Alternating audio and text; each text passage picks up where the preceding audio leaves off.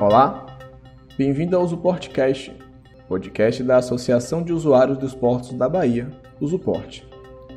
Nesta 11ª edição, falaremos sobre a movimentação de cargas nos portos baianos no ano de 2020, de acordo com os dados do Anuário Estatístico Aquaviário, divulgado pela ANTAC no início deste mês de março. A Bahia movimentou cerca de 40 milhões de toneladas de cargas através dos seus terminais portuários em 2020. Esse número representa um aumento de 11% em relação ao ano de 2019, quando 36 milhões de toneladas entraram ou saíram do estado por vias marítimas. A nível nacional, a Bahia registrou um aumento discreto, de 0,2% na participação portuária brasileira, saindo de 3,3% em 2019 para 3,5% em 2020.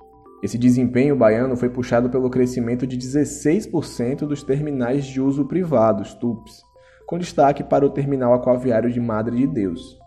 O Temadre movimentou cerca de 19,6 milhões de toneladas em 2020 contra 16,5 milhões em 2019. Entre os portos públicos, o Porto de Aratu foi o que registrou a maior movimentação no ano passado, com cerca de 6 milhões de toneladas embarcadas e desembarcadas.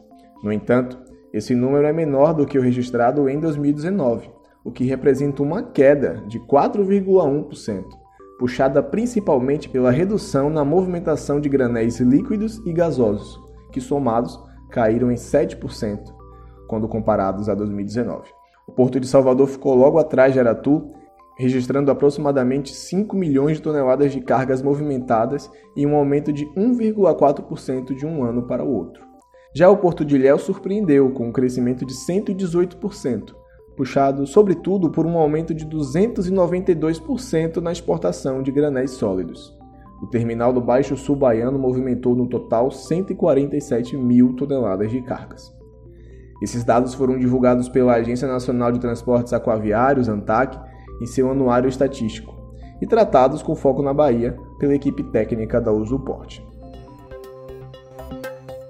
E assim chegamos ao fim de mais um episódio. Se você gostou, compartilhe em suas redes sociais.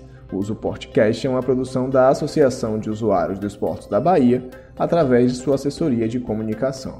Para saber mais, acesse o site www.usuporte.org.br. Até a próxima!